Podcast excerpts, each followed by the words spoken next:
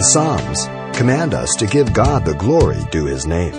So much so that upon the triumphal entry into Jerusalem, Jesus told the Pharisees the stones of the ground would have praised him had not his disciples at that very moment. Here's Pastor Xavier Reese with the simple truth. Paul writes in 1 Timothy 1:17, "Now to the King eternal, immortal, invisible, to God who alone is wise, be honor and glory forever and ever. Amen." And then Jude, listen to Jude 25. To God our Savior, who alone is wise, be glory and majesty, dominion and power, both now and forever. Amen. God gets the glory, guys. Nobody else. To God who we should give the glory. He gets it but he wants us to give it to him. Not everybody gives him glory. Listen to 1 Corinthians 1.31. As it is written, he who glories, let him glory in himself. No, let him glory in the Lord.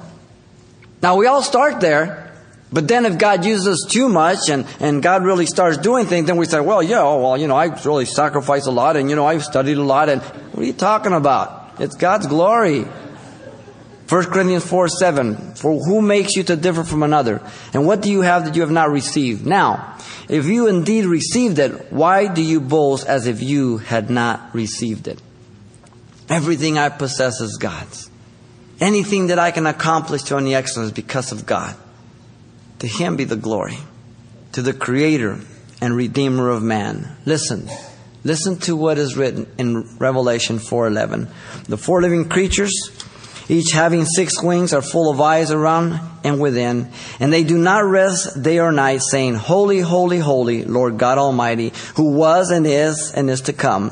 Whenever the living creatures Give glory and honor and thanks to him who sits on the throne, who lives forever and ever. The 24 elders fall down before him, who sit on the throne and worship him, who live forever and ever, and cast their crowns before the throne, saying, You are worthy, O Lord, to receive glory and honor and power, for you created all things, and by your will they exist, and they were created.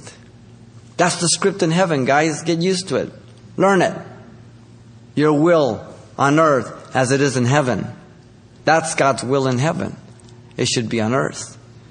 God's wisdom is infinite, immutable, eternal, omnipotent, holy, just, in contrast to man's wisdom, which is finite and hailed as wisdom today, and tomorrow it is exposed as sheer foolishness, and at times the very reason for the next generation's problems.